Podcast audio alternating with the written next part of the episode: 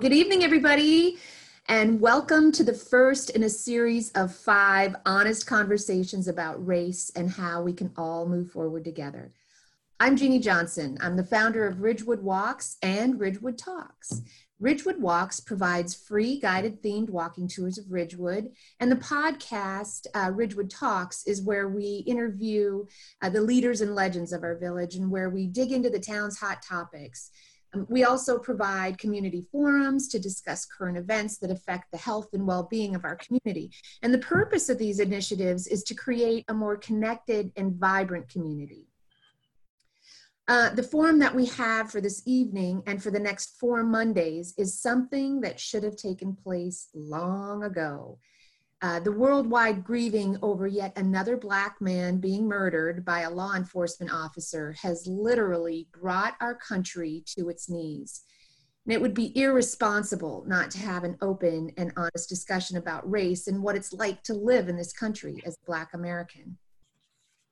I'm grateful for my friend Mac because I called him up last week and I just didn't know what to do or what to say. And I, I, wanted and needed his guidance on how I should direct my energies and to, to make the biggest impact that I can.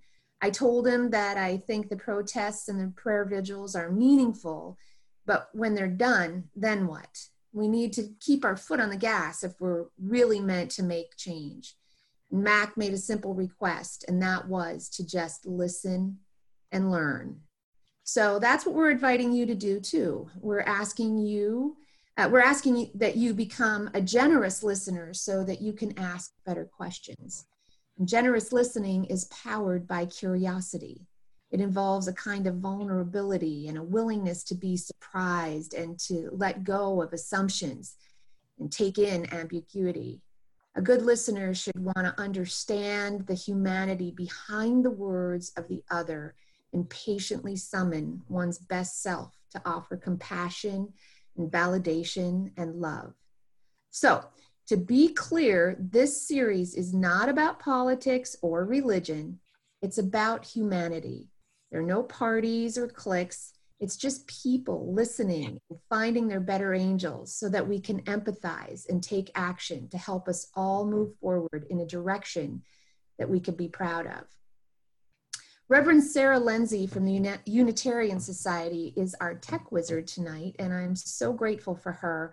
Um, she's been a huge support of this initiative, and so without her, none of this could even happen. Um, so I'm going to give you a few housekeeping items. Uh, you're going to remain on mute for the entire one hour session, but you're encouraged to ask questions via the chat option found on the bottom of your screen. So please be kind and respectful with those questions. And if you'd like to hang in there for a few extra minutes after the formal session is closed, we're going to continue on. So please note also that these conversations will be formatted for our Ridgewood Talks podcast, and they can be found on iTunes or SoundCloud. Um, and so for the next three weeks, Mac is going to share conversations with Mark Oler, from Westside Presbyterian Church on June 15th, and Arturo Lewis from Hope Emmanuel on June 22nd. And Sarah Lindsay, again from the Unitarian, Unitarian Society, will be on June 29th. And on the final week of the series on July 6th, Mac is going to tie this all together and he's going to give us some more actionable items to use going forward. So, Sarah, I'm going to let you take it from here. Thank you. Hi, everyone. It is my pleasure to introduce my colleague, the Reverend Mac Brandon. Um, Mac, as you know, is the pastor of the Metropolitan AME Zion Church in Ridgewood. Um, he came in 1984 to serve as the music minister.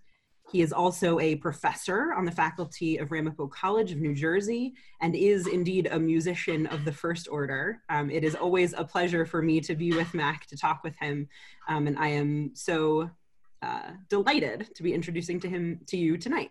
So, Mac, the floor is yours. Thank you very much. I appreciate it, uh, uh, Sarah, and I appreciated Jean.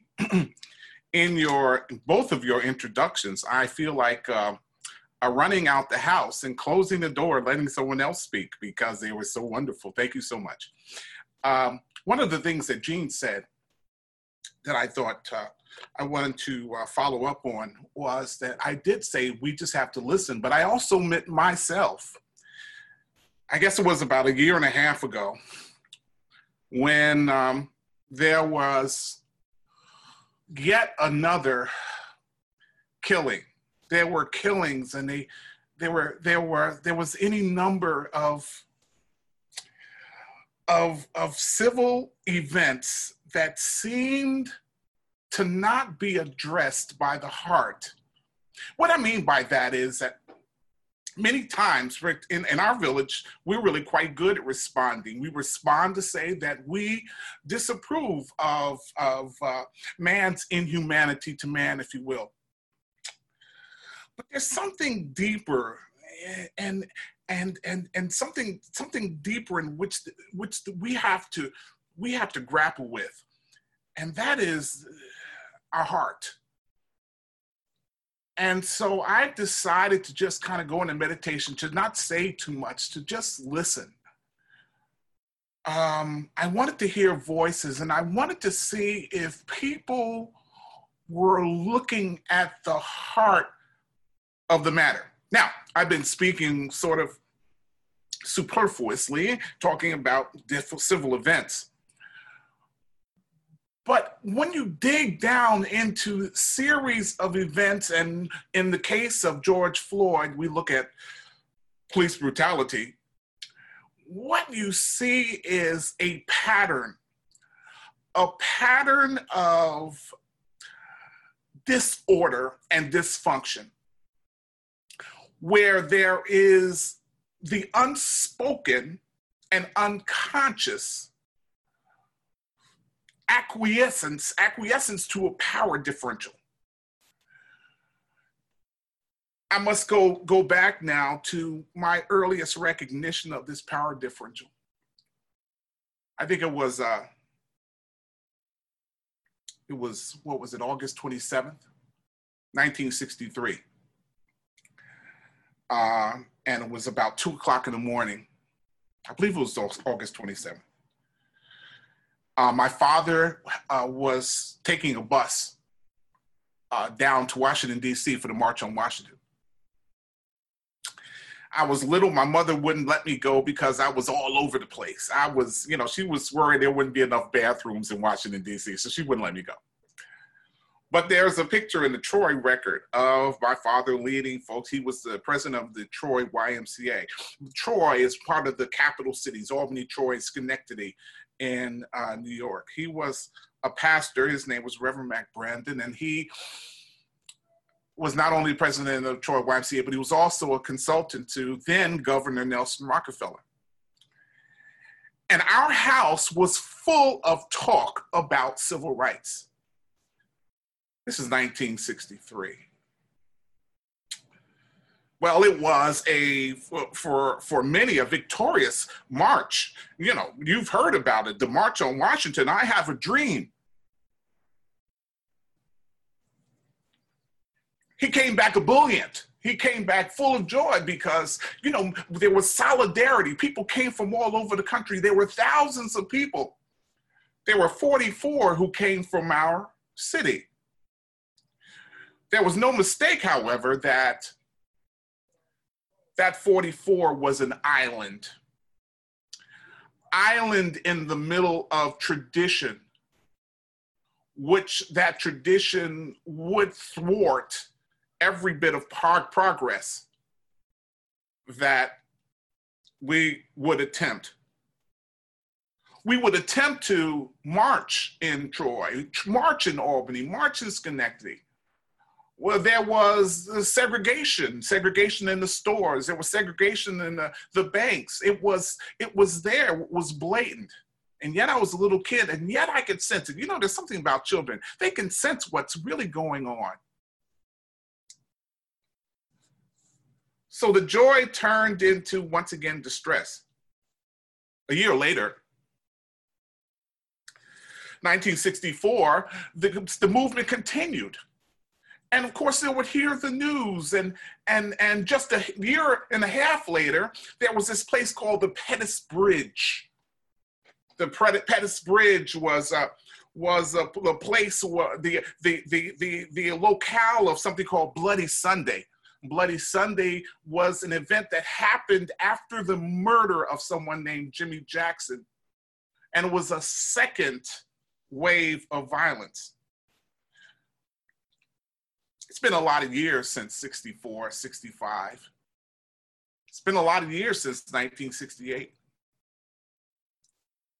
Did I say Jimmy Jackson? Jimmy Jackson was a guy who was protecting his mother because at this uh, protest, it was a demonstration, and it was just a month before Bloody Sunday. It was a peaceful demonstration, and police were were beating with a baton Jimmy Jackson's mother. So he tried to protect uh, them from beating her with a baton, and they shot him point blank and killed him. And so we have the pathos again and again. How long will this go on? How long will this go on? 65. 65 turns into 68. And of course, anyone knows the lore of 68. There was so much assassinations and and and and and and, and uh, there, was, there was so much embattlement. The 70s, the same thing. The 80s were the same thing brutality, uh, of all, sorts of, of, of, violence. And that violence sometimes was emotional and mental violence as well as physical violence. And lo, these many years later, now it's 20, 2020. There were two events that happened last week. Yeah, two events that happened. I guess it was a little, little, little, little bit more than a week ago now they happened within days of each other. Everyone knows about George Floyd, and we're going to go there, but there was something that happened before that, or happened during that same period of time. There was a woman in Central Park, and this woman in Central Park, Park evoked this power differential, evoked some assumptions that were held in our society. 2020. And as I watched the TV, I thought, that could be me. Now, I must tell you, I'm not a bird watcher and I don't think I'll ever be a good one. But I said, that would, that could be me.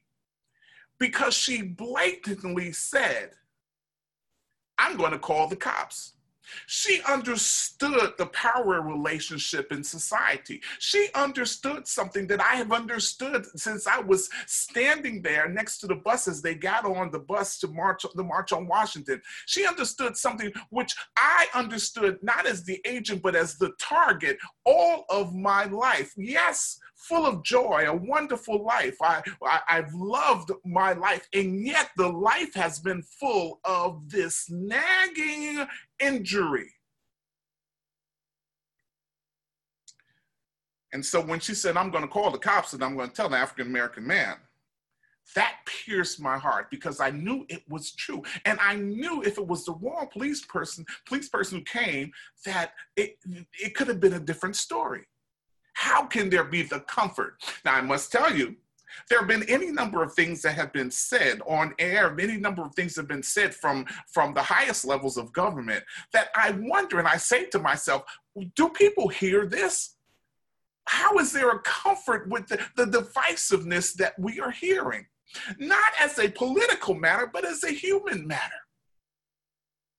I'm a Christian minister. And I don't know if there's anything that vexed me more than the fact that many of my fellow Christians seem to be comfortable with some of the divisiveness that was. So I said, this is a human matter. Let's forget all our labels. This is human. Do you see what I see? And then I finally dared to look at the Minneapolis videotape. Now, I said I finally dared to look because I'm going to be 100% honest with you. It generally takes a day before I can watch these videos. It takes a couple days. When I see a video of a police person and I see someone on the ground, I know where this is going to go. And I see a black body on the ground, I know where it's going to go. So I didn't see it yet.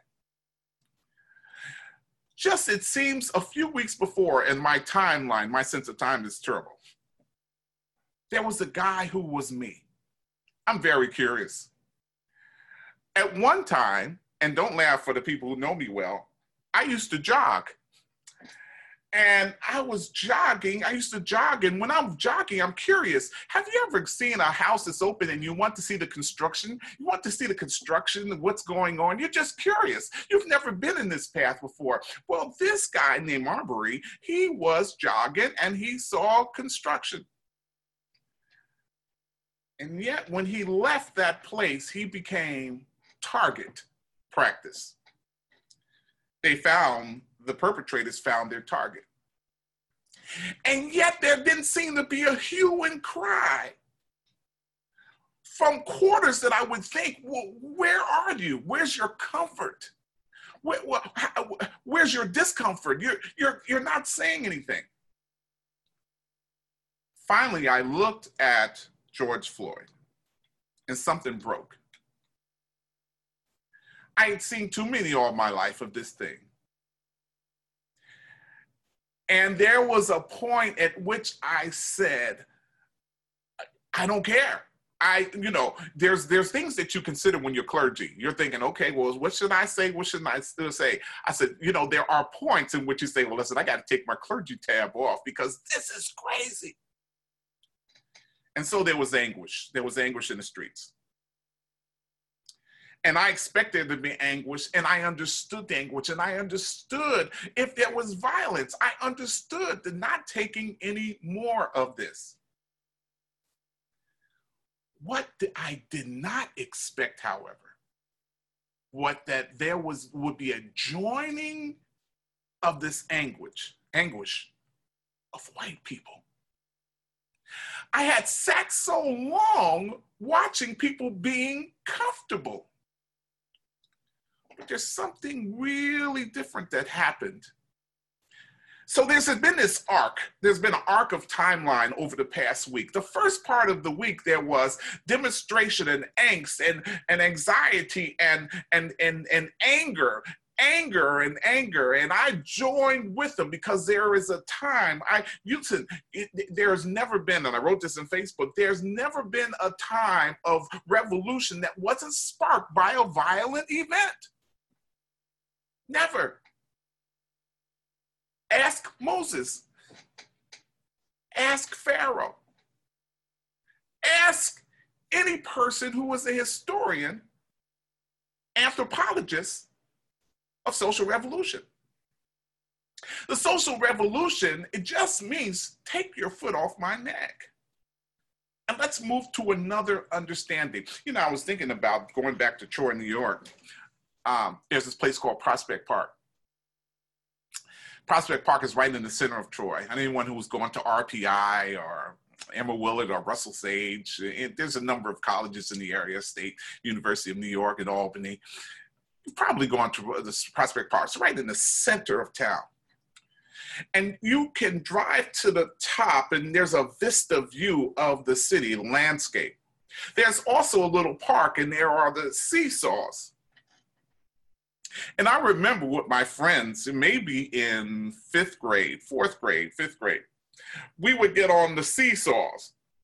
And there was one incident where someone got on the seesaw and he liked to be high. And and the other person is low. And you know how it works. You push off and you're high and you're low and you're high and then low. But then what happened was another friend played a prank and held the person who was down down. And as a result, he could not be afforded the vista view of the wonderful landscape of Troy. He was held down. And and and then my friend was looking saying, Isn't this great? Isn't this great? Because he's looking at this wonderful vista and he's seeing this great view. He says, This is great. And the other person said, Let me off, get off me, get off me so I could get up. And I thought that moment was a perfect metaphor because it was kind of like an invisible knapsack on the person who was down, who wanted to also get that view.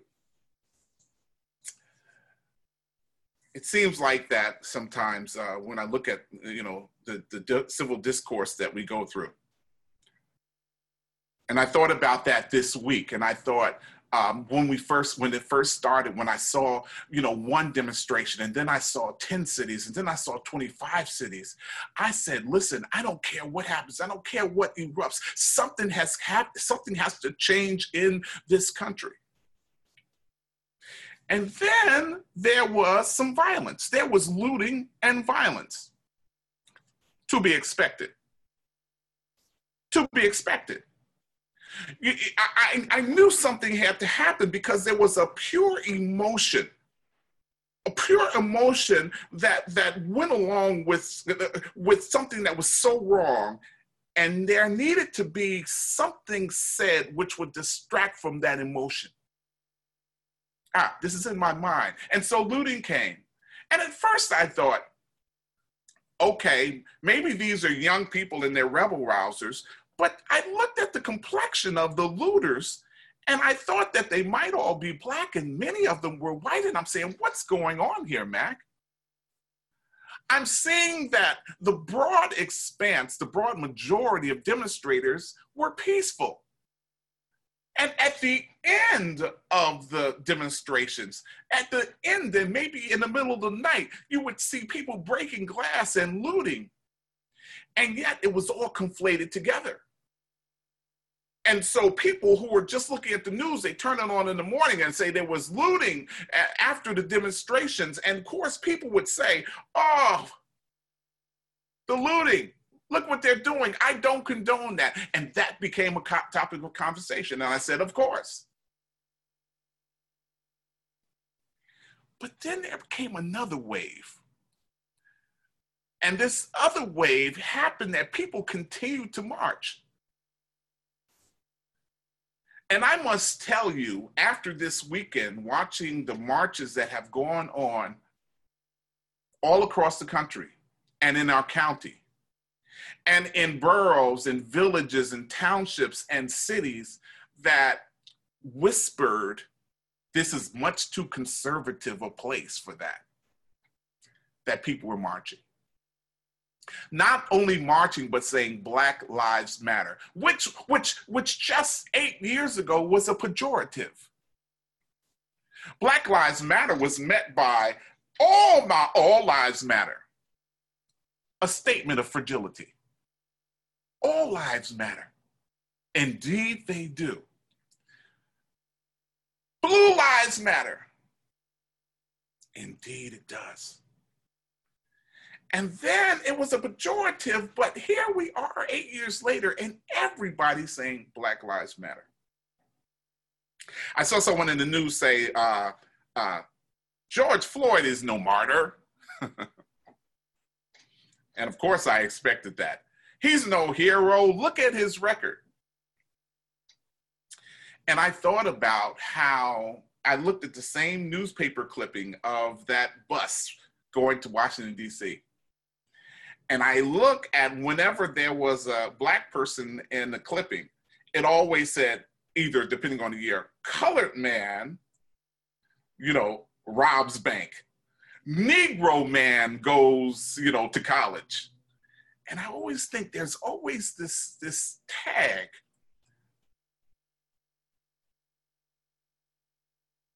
So as I sat here, I thought about at the end of uh, last night,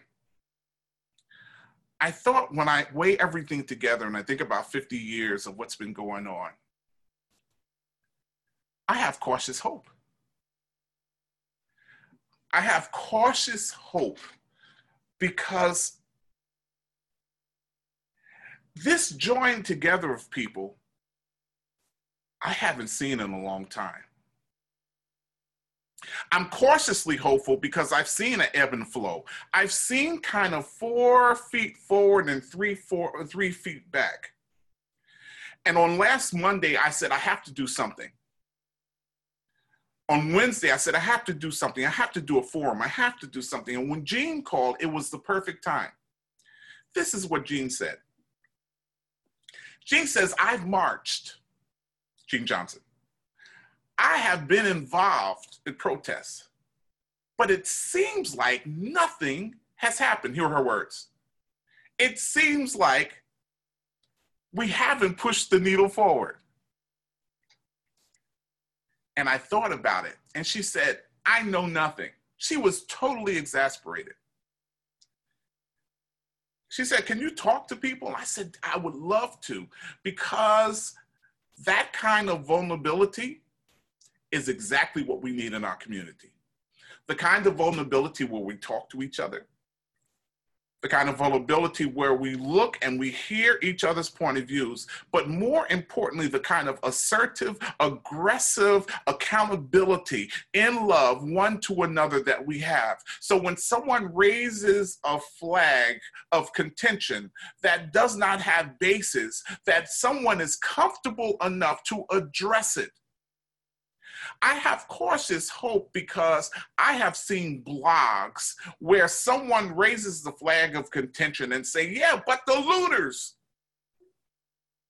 And then someone else will say, yes, the looters are bad and they are terrible and they are terrible.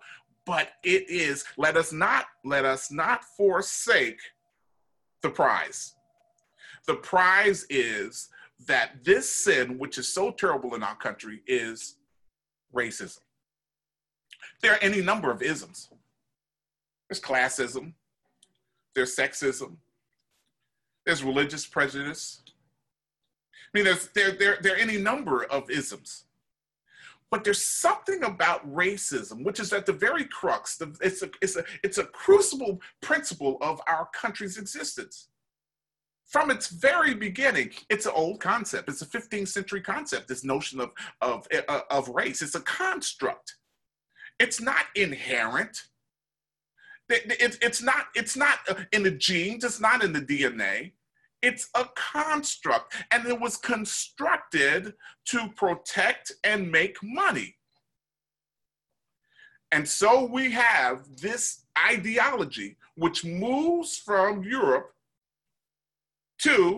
on the boats to the United States.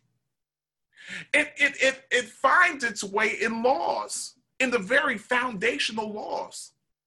It find, finds its way in the founding militias to protect property and money.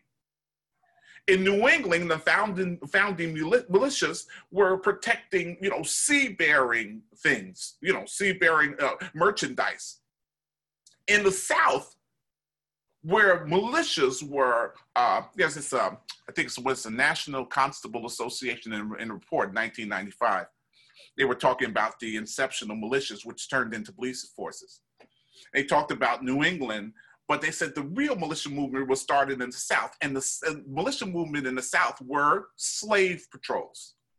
At the very inception of militias, of what was called night patrols, at the inception of the police, it was the inception of it was to police slaves. And so the relationship of police and those who were enslaved in our country is a long one. And in fact, from the very origins let me step back for a second to say I said the enslaved, not slaves, because that's a very important distinction. If you ever get an opportunity to watch Roots, there's a guy, uh, uh, Kunta Kinte. And Kunta Kinte, there's this, this wonderful scene. If you if you can if you want to, you can write me and I'll I'll tell you where the link is. But it's right now. Just find it on YouTube, where Kunta Kinte uh, leaves this, he, he tries to leave his plantation, he escapes. And he will not say that he has an Americanized name. Well, they catch him and they whip him and whip him and whip him to say that his name is Toby because they've given his, him, him, the name Toby. And at a particular moment of compromise, sorrowful compromise, he says, My name is Toby because he's decided that to live he must take on his name.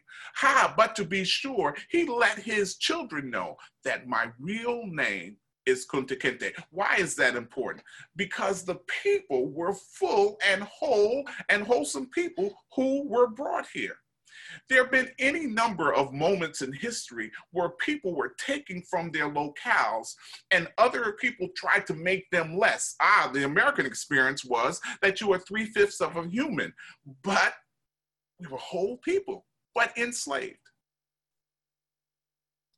And so any number of compromised excuses were given as to why we should continue in this country to keep foot feet on necks. Now I'm speaking now and in, in subsequent uh, subsequent uh, uh, meetings, you know, I want to speak with other people, but I just want to lay a foundation um, of, of, of, of who we are from kind of an emotional uh, piece. But I find myself looking at where do we go from here with a certain level of hope. And that's where I want to listen.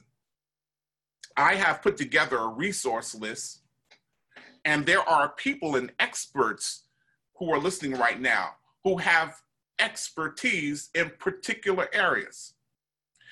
Why? Why is it important to listen to each other? Because that moment where Kunta Kinte said that he was Toby was a moment that some would say, well, the person whipping him um, or the person who was ordering it was, was a person who was full of personal racism. But in fact, it was an institution. And so there's like three levels here. We have personal racism, we have social cultural racism, and we have institutional racism. And so the individual racism is what we all decry. It's what we all, you know, it's the people who says, I don't see color. Of course you see color.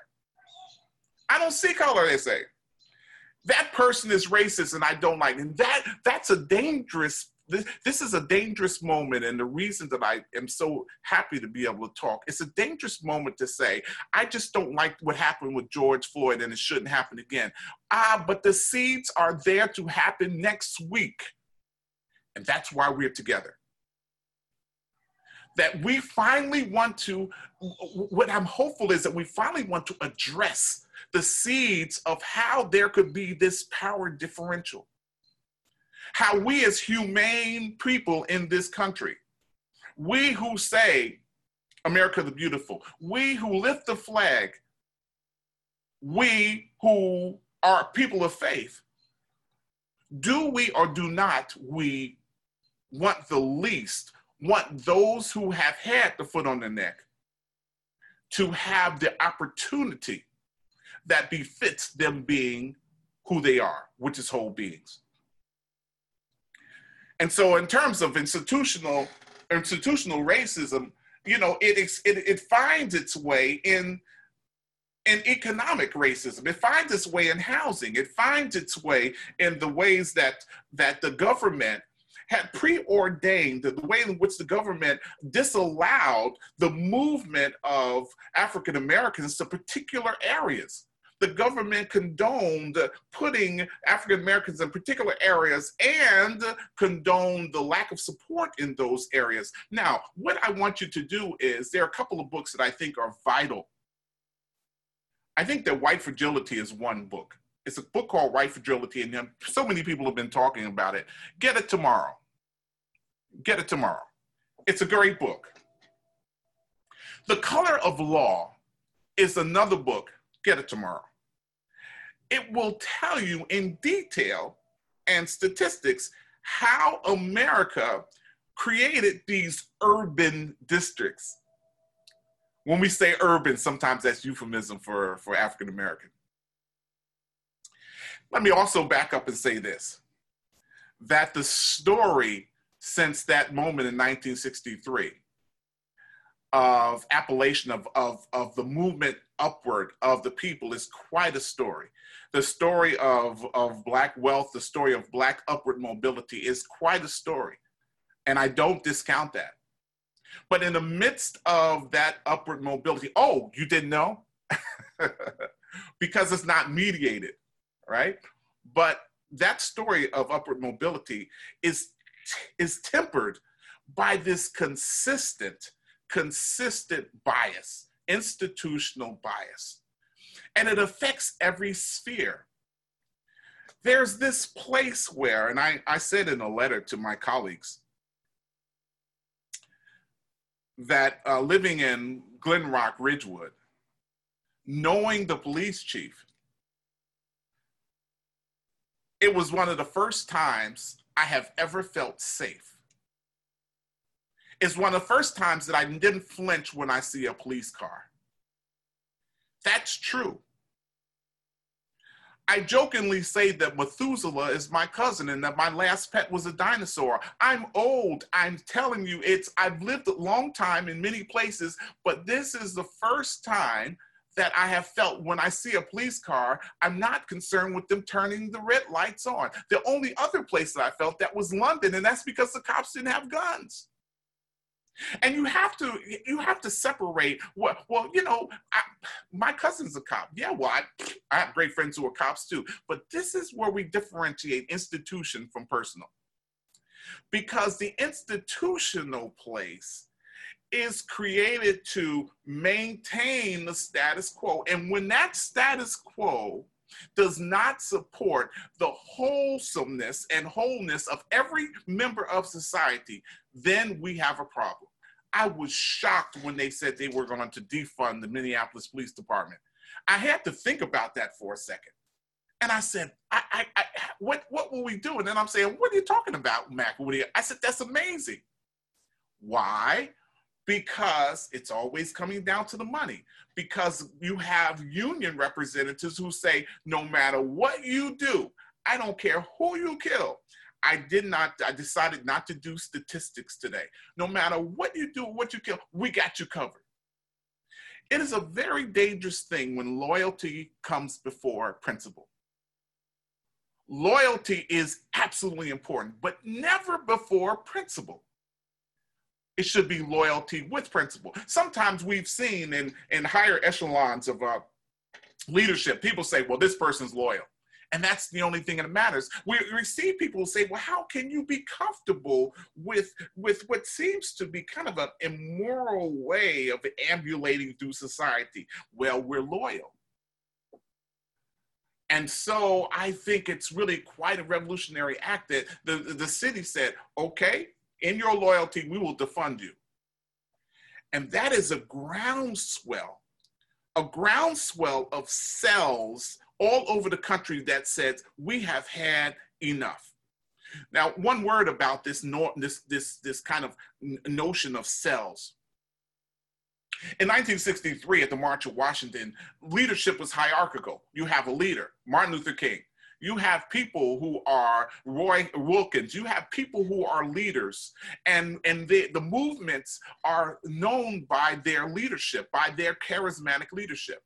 This was something different. This was different cells of people coming together to say we are uniting around the principle sort of like the difference between AT&T phone company and the internet it's kind of like everybody's doing their thing, but doing it in concert. And so you can't corral it, which was what made this so, so momentous to me to see people from every walk of life saying, this is enough. Now, you, you know, uh, if, if, if I saw white people marching and they were saying, stop killing, that would be what I would expect if they would say no more killing or treat people right. I would expect that. You know, we've had uh, we've had any number of times in which uh, particular groups have gotten together to stand together to say that we are against um, Im- immoral behavior. But sometimes our wording, sometimes it seemed like we weren't strident enough. Sometimes it seemed like we didn't go we didn't go deeper into the issue. Sometimes I've stood with, with people from different faiths and and we have stood on the right principles, but sometimes I think that we had confabs, we got together and, and we felt good, but our minds and hearts changed. Well, this was not just this is not a good thing. This was white people saying Black Lives Matter. Wait a minute. So, is it possible that we can actually start talking about that which is underneath the event? The event is certainly terrible. but it told me that people have seen the events and that people have said, listen, there must be something I can do.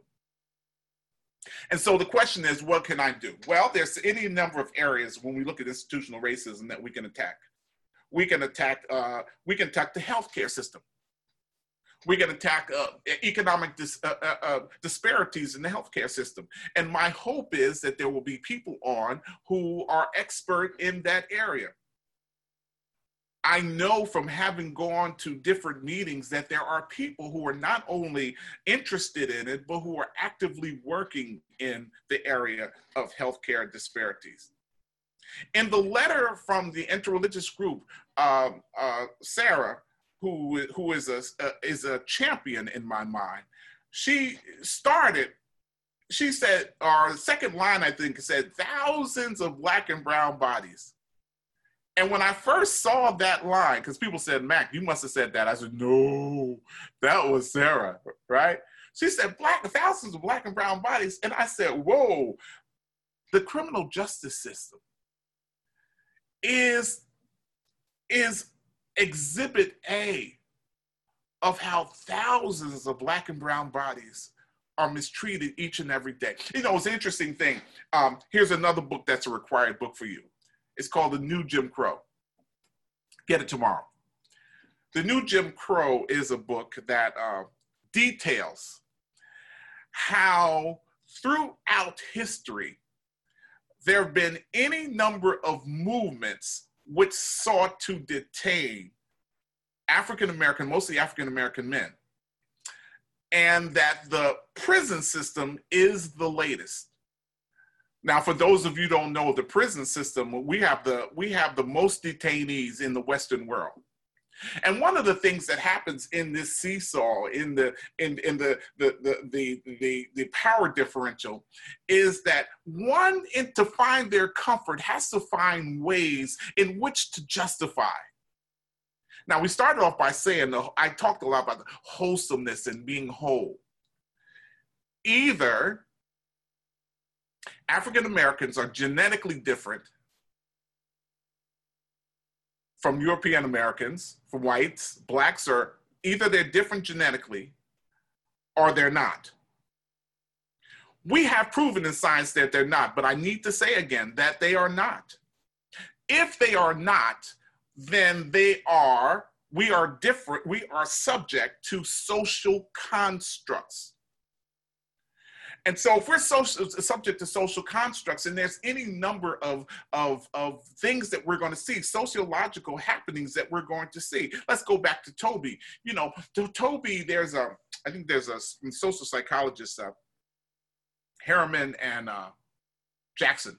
And in a study in uh, 1991, um, I think uh, both of them out of, out of uh, one did a, a, study on, um, on uh, white identity construction, and Jackson did a stu- study on uh, black identity construction. So they came together on a uh, on a study, and they were looking at agent and target. They were looking at these these, these stages of assault, you know the first level is a, a, assault. And uh, if, one has an aggressive assault in if you're a majority or if you are the person in in control uh, you in in uh, you assault someone and then they have a choice.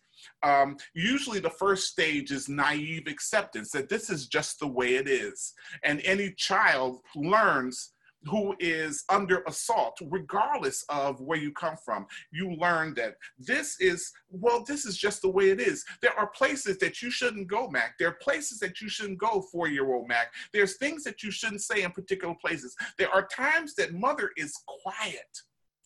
And I'm looking at mother and I begin to learn. I'm looking at father and I'm beginning to learn being born in Salisbury, North Carolina. I'm beginning to learn that there are certain times and certain places to that people smile. They change personalities. They we, we change. And so there's this naive acceptance. And then we go to another stage. And we go to a stage where we go into apps, not just passive, but we go into active acceptance because we know to get along, to, to get on, we got to get along. and then there's this moment that there's resistance there's a there's kind of trying to to to, to, to push against the seams. And we see how far it gets us and we have to we have to see what that means. Now on the other side the agent when they're doing this, this is the way it should be. Let me go back to the seesaw. You see, the guy at the seesaw is getting a great vista of the town. And the person on the bottom with the person holding their shoulders down, you know, he's justifying it. He's saying, boy, this is a good view. This is a good view. Now, there may be a little bit of resistance and it may go equal, but the guy, this is what my experience was, but I had not put it in sociological terms, he was saying, no, I want my view again. In a way, he wanted to make the park great again. He wanted to see the view he wanted to be able to see the view. And resistance, you find any number of things that you say. Ah, the victim. Oh, he was a bad guy anyway. He's a he was a he was a robber anyway. Yes, but those bodies are still black and brown. It seems time after time after time. And so the criminal justice system is yet another area that institutionally we need to look at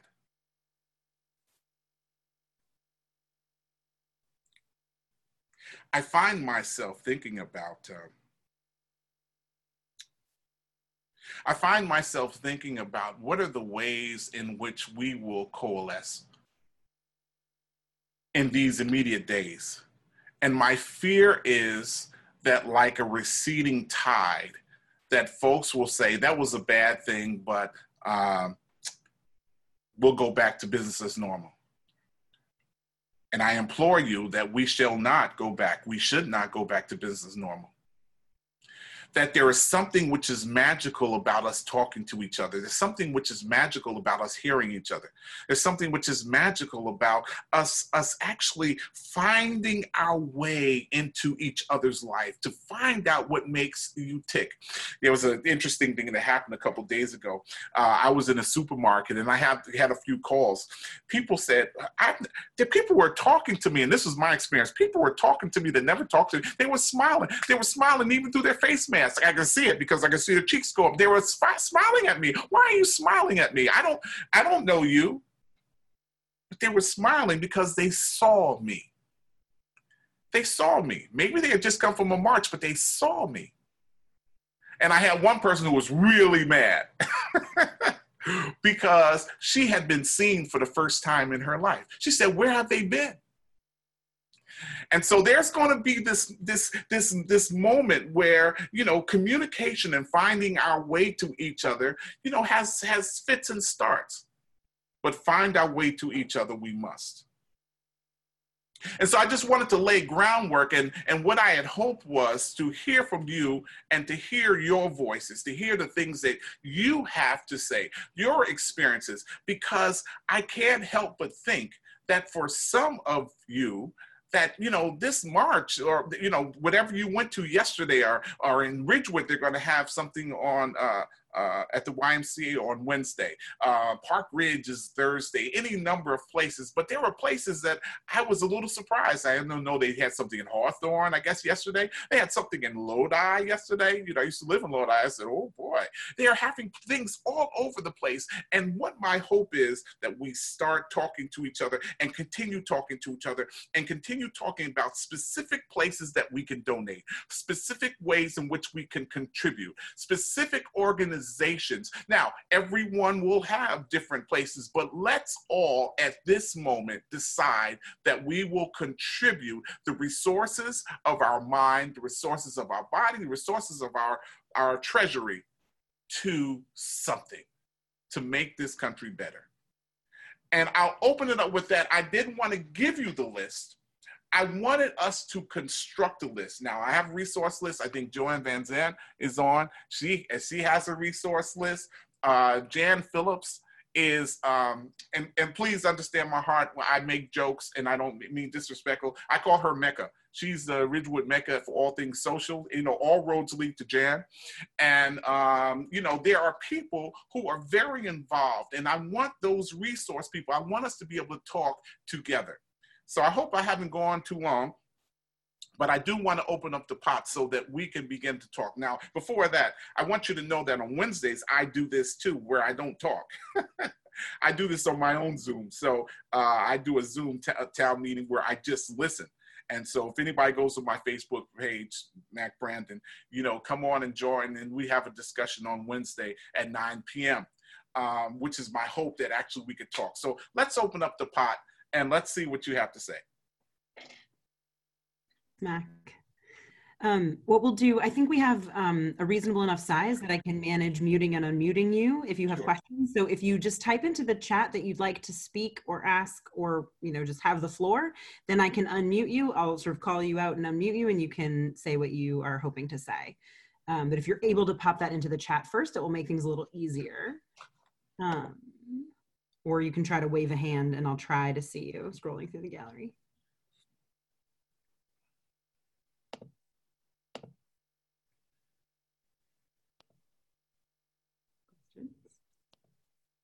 While we're waiting, I just want to say that we definitely will put together a book discussion. And I think our book, our first book will be um, White Fragility, if everyone's okay with that. Sarah, you and I could kind of come up to with a way to make that work.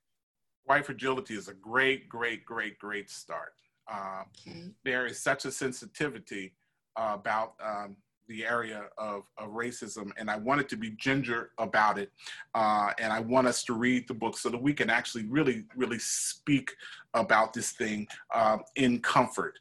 And actually, the work that needs to be done, and what I was trying to say, the work that really needs to be done is so hopeful because so many white people are now engaged in this conversation Mhm. you know, when I'm talking about it, when when black folks are talking about it, it's one dynamic. But when we're both Yeah. talking about it, and when white folks are talking to each other about it, it's another dynamic. And so this is a hopeful engagement. Okay, what's the first question? What's the first? So- um, Uh, you got it, Sarah? Yeah, Lynn, Lynn Needle. I unmuted you. You should be able to. Oh, Thank you. I just want to thank you for your profound thoughts and for articulating with such uh, heartfelt passion your your thoughts and your kind of uncensored emotion. It's really powerful. And uh, I've been a contributing artist and just you know individual in the community in Ridgewood for more than 30 years, supporting um, all lives. I really believe in the reality that all all life matters not all lives matter all life matters because Absolutely. without the animal planet the insect planet which is endangered without the bees the monarchs the pollinators we don't have our food source then we don't have mankind humankind. So i think that words are really powerful. And as a professional dancer and uh, artist we I, I walk the walk of nonverbal communication in my art form and what I want to ask you very respectfully and profoundly is where do you envision the arts in making a profound change? We look at the remarkable contribution of the great Alvin Ailey, the great Pearl Primus. These were great, great uh, artists that we all had to study and revere um, in our arts education, certainly in my dance education. And uh, as you know, Alvin Ailey's work was rooted from biblical inspiration and, and um, was so, so profound. And he's revered on a global scale, even after his passing many years ago. He came from great trauma and strife, and as you well know, in his family situation. And I think that we're, we're looking at is not just the reality of race and, and protest and unrest, but we're looking at so many layers of, of issues of discomfort. And I want you to know that we all want to help in the most immediate and profound way and are asking you to be specific in what we can do to act immediately, certainly in the long term. But it's like small, medium, large ice cream sundae. I could get one scoop of ice cream, two scoops, or three scoops. What could we do in a small way, a medium way, and a large way to help you and help your profound thoughts and ideas. Okay, um, a couple things. Thank you so much, first of all. Uh, I, uh, I, I, teach at Ramapo College, and there's a course that I've been teaching for 25 years called Black Experience Through Music, where I, cha- where I, I uh, trace the chronology of America since its inception to the present through the lens of the Black experience, but specifically through the lens of Black musicianship. Um, and so we look at the history and we look at Black expression. Um, one of the things that is so important and so important to say um, is that I, uh, we start the class by recognizing that every person in the class has a unique history which does not supersede anyone else's. And as such, all lives do matter. And unfortunately, it has become a pejorative, it's become a retort. Um, but in fact, especially as a person of faith, all lives do matter. And so it behooves us to look at a neglected history, a neglected sociology, um, and look at it through that lens. I've really been toying with the idea of doing an online course or doing a separate course um, of just this chronology of American history. There's so much history that we are not taught. I'm, going to get to your, your, your answer, uh, Lynn. I'm uh, long-winded. Um, but the thing that I didn't talk about was educational inequity. Um, one of the very first things we can do is look at how we can educate ourselves, but then how we can educate each other. That education of each other extends to the institution of schools. We've had now this pandemic that we're coming out of, and it was an obviously an opportunity to, if you will, homeschool. But I challenge us to look at the curriculum of our neighborhood schools. I saw a letter from a superintendent a couple days ago um, that really looked wonderful. It didn't say much, but it looked wonderful. It looked it was a pro forma letter about this is what we're doing and how we're attending to Black lives, how we're attending to Black studies. It didn't really say anything. It was what every every district says when they do their report about you know what we're doing. I always look for one line, and that line is, but we will seek ways to understand better. There was nothing in that that said we will say. The only thing it says, if you have specific questions, as an educator, I'm always looking at, when I look at a situation, I'm always wondering, how can I teach this situation? How can I learn from this situation and impart that upon, impart that uh uh, uh, uh, upon other people, upon students? And so I think at the very first, the question is, who can I educate? Secondly, as a musician, I try, I try to play piano. As a musician, I am always looking for are there areas of music, are there expressions that are speaking to this moment? I'm looking at hip hop and saying, are there expressions? Yes, there, there have been some really, really poignant um, hip hop expressions. This guy named Nick Cannon, who's sort of, uh, he used to be married to Mariah Carey. He has this really um, this strong statement called I Can't Breathe Again. This gets laced with profanity, but it is strong. And I said, ah, I just want strong statements, right?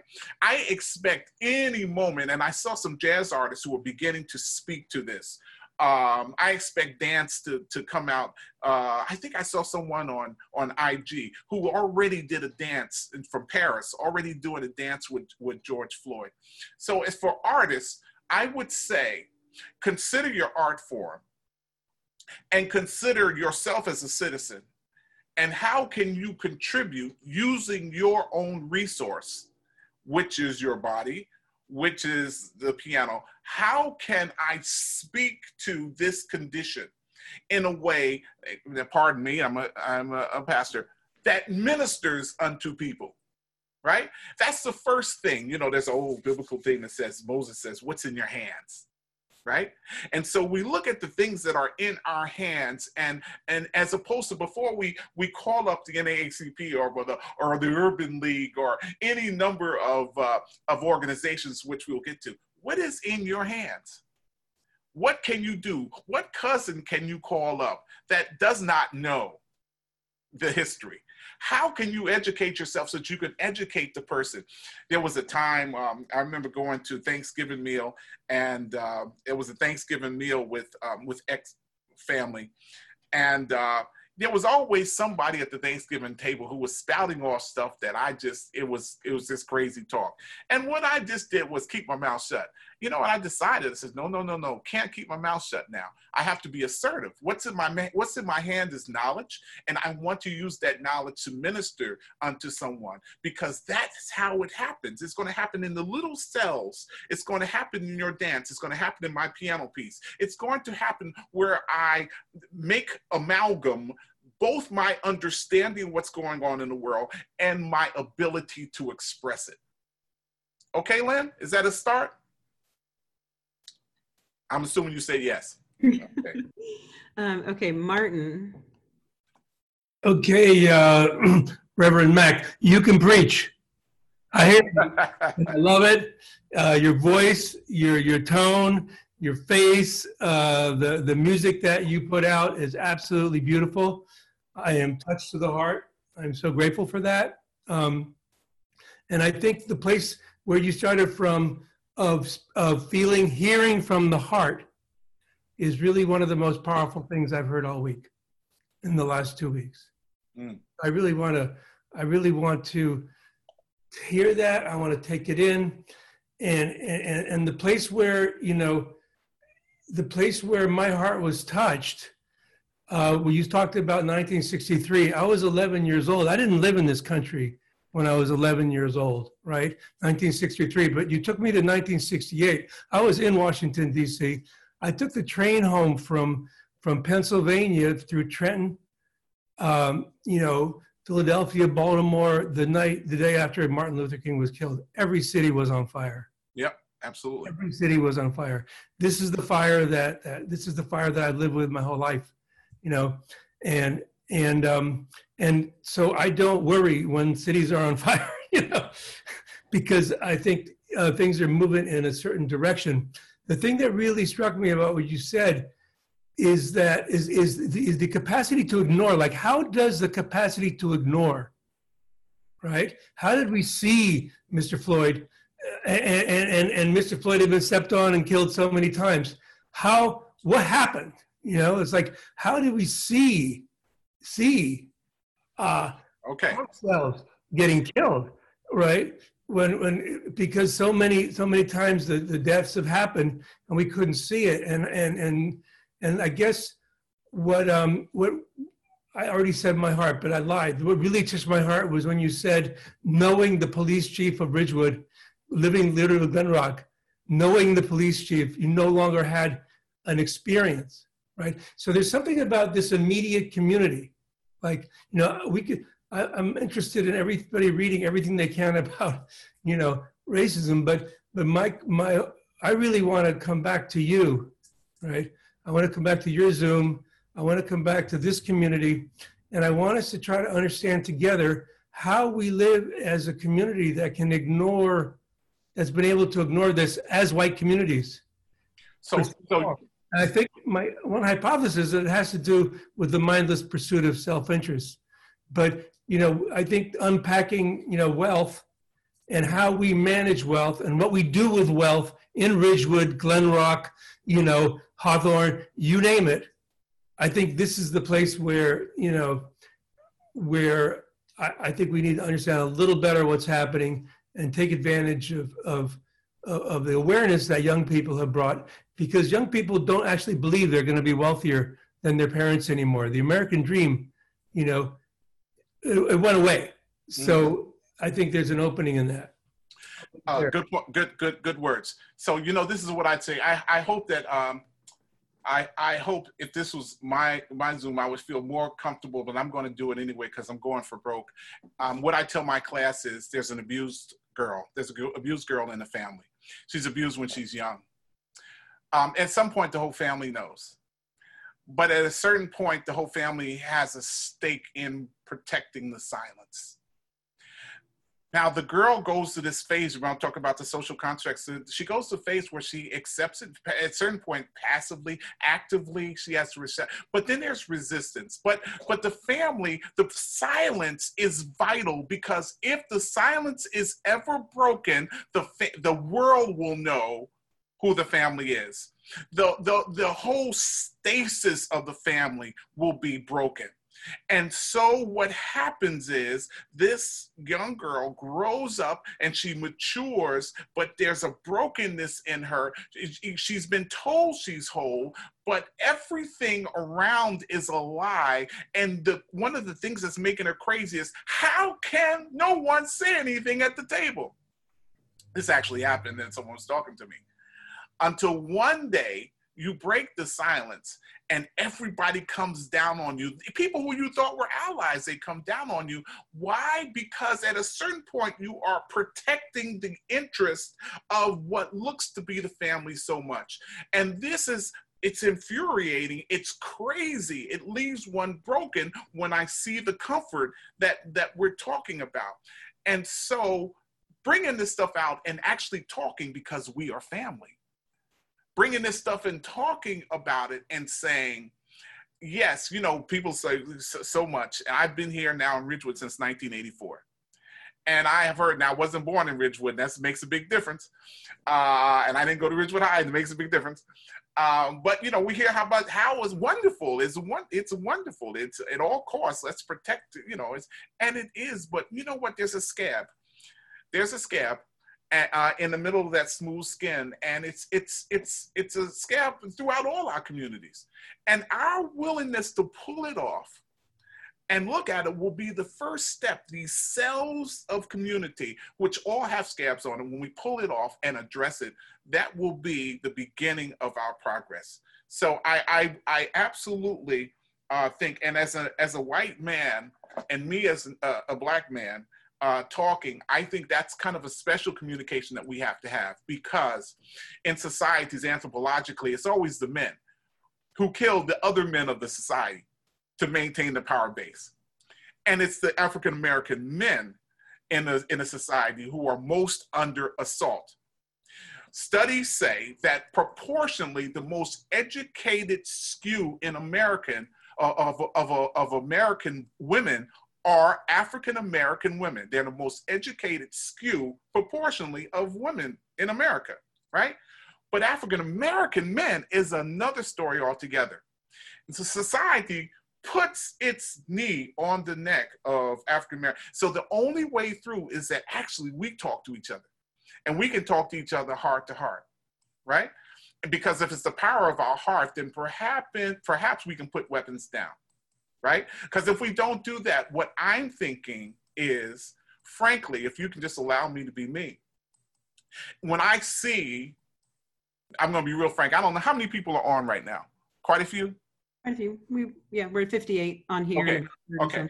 So, you know, when I see this and it's just, it's like the 50th, the 50th police, you know, brutality thing it makes me it makes me want to pick up a weapon. It makes me want to just take a, a board or a baseball bat and smash the first white man that i see. That's what's going on in my flesh right?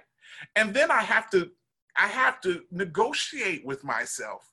Like Mac, that, that's not going to do anything. But the problem is that that is a, a, a contention within me right? Because I said, if I can be a faceless person and have this done to me, I don't know who to lash back at. I can't lash, lash back at that person because no doubt that person is going to be exonerated. I can't get to that person. Well, if you could just tell me where that person is, maybe I can handle them, but I can't. And I have to do something with this rage. And so, was that Martin? You mm-hmm. look like a good candidate. you know so so i'm saying that the only way through is for us to see character to character who each other is. Let me say one more thing uh, and, and we can do the next thing. What i said about the schools don't let that fly by you. Schools they say well black history month will do kind of this and kind of that. No no no no.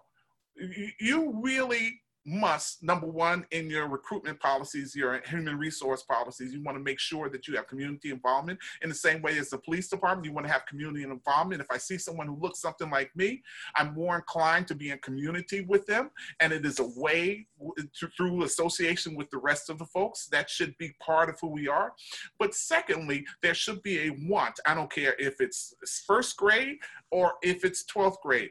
I teach college. I am telling you that from these wonderful school districts, I get people every semester and I have to re educate them, right?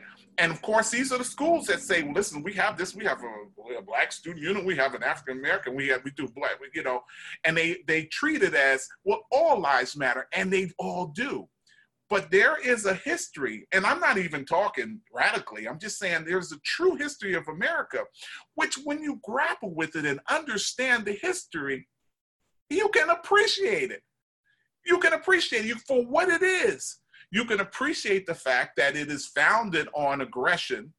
But in the middle of this thing and understanding the aggression, that perhaps we don't want to be, uh, we don't want to carry that on we don't want to carry that aggression on.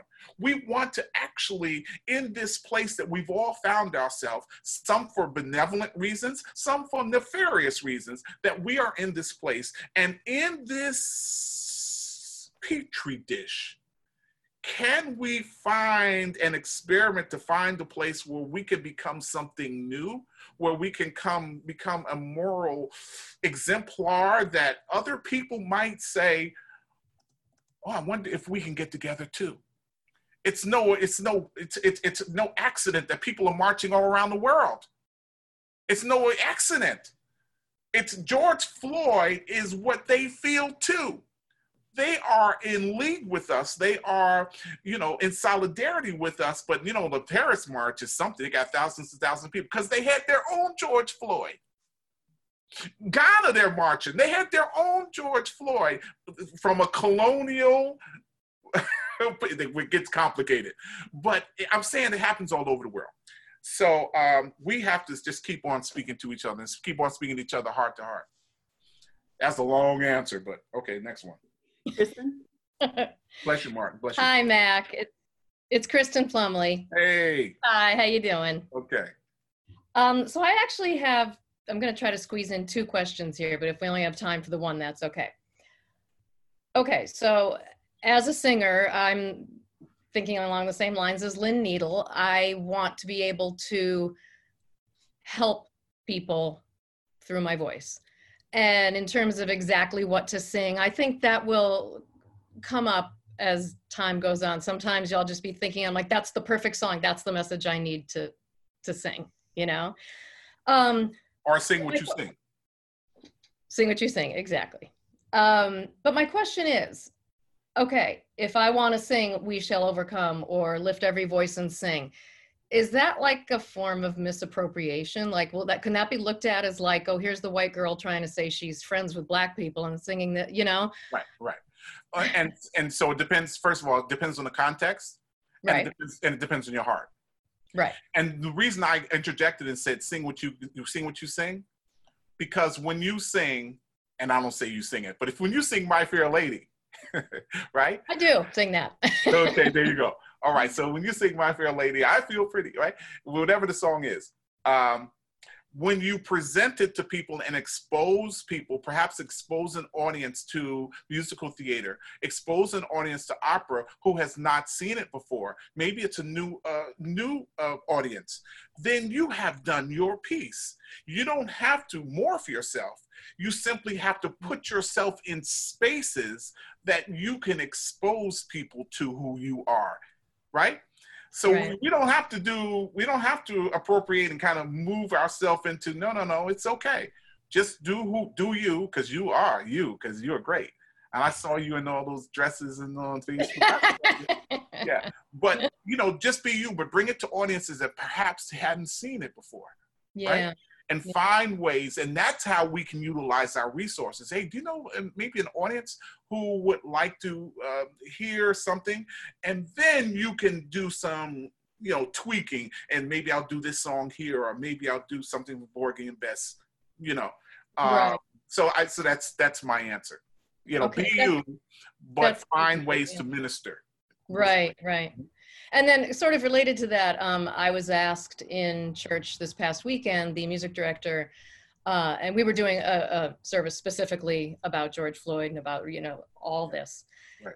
And so the music director had said, okay, for, I have two uh, ideas for you. One is Strange Fruit, which I had never heard before. And so I looked Really? at the history of it. Oh my God. Oh, yeah, Strange Fruit. I would play it now for you. It's a great song. Wow. Yeah. So I really wanted to do that because it is just so awful. And think of- and think about when Billy did it. Think Yeah. about what was I think 38, 39? When she- 39. Yeah. It Once got you- her into trouble. Oh, Yeah. it changed it, it you know changed the arc of her career Right. uh, in the same way that nina simone uh, Right. doing the, you know mississippi uh, you know changed the arc of her career but how brave how courageous it was Yes. if anyone's never heard strange fruit uh, listen to it by billie holiday yeah, Yeah. sorry. Yeah. Sarah, please put that in the chat. Um, but he also asked me to do a Marian Anderson song, and for the life of me, I can't remember what it was. But I remember listening to it and saying, I'm like, I, I can't pull this off with that kind of gravity. It's it just doesn't fit. So I know what you mean by what fits and what doesn't, but you know, I don't you know, Billie Holiday singing Strange Fruit and me are two very different things, but I really felt that song call to me. So yeah that's why I did it. But I like what you say that I don't feel like I have to morph myself into something else Yeah. to get a point across. yeah that, do, that do, do you because wherever your heart is if it's true then it will speak to who, need, Right. who it needs to speak to you know Right. so in in examining the experience find your way in and you'll find certain things that are Right. that sit right with you and Right. you're off to the races Right. Okay. So here's my second question. Um, I have a good friend from high school that I had not seen for years after we graduated high school and whatnot. And then uh, when I was living in Brooklyn, I was at the gym and he just showed up right in front of my elliptical machine. I was like, Rodolino, oh my gosh, what are you doing here? So he lived in the same town I did in Brooklyn. Mhm. So, or the same area. Um, so we, we got kind of connected again. This was just maybe 15 years ago and we started hanging out a lot and this and that. And then i moved to new jersey and um, we've still been in touch you know via f- social media and just uh, online and stuff like that. But now i would like to get in touch with him again but i almost don't know what to say. Um i just want to know yeah how okay okay and all uh-huh. that, but I don't want to be like, I'm calling all my black friends because I want to see what it, you know. Um, Yeah. But Yeah. but you're calling all your black friends okay I so- guess I am. But I just, you know, right okay so um so so I, I would say you know why you want to call him you do you want to call him because he got good biceps or because he was a good guy or because the, with all the stuff that has been going on lately um you'd like to get his thoughts because it's all three actually. okay so if you thought about him and you'd like to get his thoughts i'm receptive to anyone saying well what do you what do you think about this? Um and because this is what what i this is my take right? And um and i want to you know i've gotten a lot of calls from people and i appreciate their spirit and you know either they call and say hey just you know thinking about you whatever but you know we were talking we were in dialogue and there was something i want to ask you about that that i didn't ask you then you know before. Um, or there was a particular thing and i'm looking at it now in a different way. And that's i think an interesting conversation sparker. What's that what's that eloise? I'm like eloise uh, I, I would like to give the uh, advice column all right? Yeah. uh, wear blue on the first date. No no. Yeah. but no i would i would make it um i would make it something which is is speaking truthfully about what sparked your interest in it in, in terms of substance right? Because certainly he is looking at this thing from wherever he is and certainly he's been affected Yeah, right? yeah. and so if you're coming at it with a with a clean and and, and a, a good intentioned heart um just just see where he's coming from now Yeah. you may find them in any place. I did, I'm talking about. I've laid it out in a kind of an emotive, kind of general way. We're all at different places with this thing, right? I must say though that if we had this conversation a week ago, I would have been more cautious because there was so much anger. Mhm. But you, can, it's hard to be angry when you see the complexion of people walking up Rock Road in Glen Rock. right? It's hard to be real as angry when you say, wait a minute, I, I wasn't expecting this. Or in Hawthorne or Lodi. Mm. You know, I haven't seen the pictures of Lodi, but I'm still kind of, whoa, okay. You know, it's hard to be as, as angry. You're angry, but then you realize that you can't, you it's something which is larger and more complex See, it was so easy in the 60s. There were these bad guys and they they spit on people and they put buses on fire. Now it's all very subtle, right? Now yeah. it's all very subtle. And so what we must do is talk to each other one to one because then we can begin to tease out the subtleties. We can begin to tease out the humanity of each other. So call him and uh, put on blue dress. Okay. I just there's one other thing I want to say about him. He was actually the first person who opened my eyes to the racism that exists that even you know 15 years ago we yeah. we went out one night we were in manhattan and uh, we saw a show and it was late and it was time to go home so we both live in brooklyn and in different parts and so i said all right well you know let, let, let's get a cab i'm going to get a cab and then he said okay i'm, I'm going to take the subway home and i said why are you taking the subway? Let's just go take a cab. He's like, Kristen, it's like after 11 o'clock at night. Like, no cab driver is going to pick me up. And I, it didn't compute. I'm like, really? And he's like, yeah, they'll pick you up. You're white. They won't pick me up. I, I, yeah, yeah, I never heard, I, it didn't even occur to me. Yeah, I, well, yeah. So, so, over the weeks, you know, we'll we'll talk about uh, those kind of things. But yeah, yeah. I mean that that is um, that's that is privilege. And when we say privilege, sometimes we think of it, we call it, we, we think of it as a pejorative, but privilege is simply the, the, the, the, the, the, the, the benefit that one gets, right? Yeah. And, um, and sometimes we're walking around with silent privilege and we don't even know. I happen to be a Christian, right? And, um, and this is a Christocentric country, right? So mm-hmm. if you are not Christian, you feel there are moments when everyone say, okay, let's pray or something mm. and you're feeling, mm, uh, uh, you know, or uh, if someone uh, schedules something on a Jewish holiday and you're Jewish, right? Um, unless you're made aware of it. And so we walk around sometimes with the benefits of, of that. As a man, right? I, I there are some benefits. I walk around two o'clock in the morning anywhere I feel like going. Why? Because I'm a big black guy, and come on, you better come up to me because I'm getting ready to hurt you if you do anything wrong, right? Two o'clock in the morning, I walk anywhere. I walk around a college campus at two o'clock in the morning. I, that's privilege, right? And I don't think about it until someone says to me, I'll say, oh, okay, well, we're going to go this and do this thing at 11 o'clock at night. And someone says, yeah, but I don't have anybody to walk with me back home. And my first thing is to say, well, just walk by yourself. right? right? So these are all those kinds of examples. And so I, I, I you know, my, my intent is always to, um, for us to understand without ever demeaning.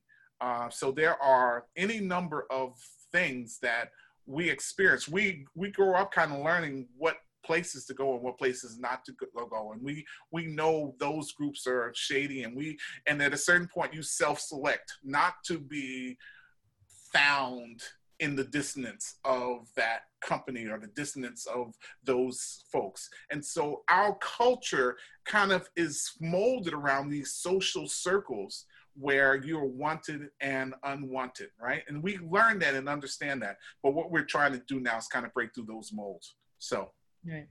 all right, blues, blues the color. All right, next person. Okay, Jan. You got it? I got it. Thank you. Um, thank you for sharing all those thoughts with us today, Mac. It's really amazing to just listen. And, and thank you, Sarah, for um, helping open our eyes at the Unitarian Society. Um, I think there was a moment a couple, maybe a year, year and a half ago, where I realized I didn't, I, I don't know what I don't know.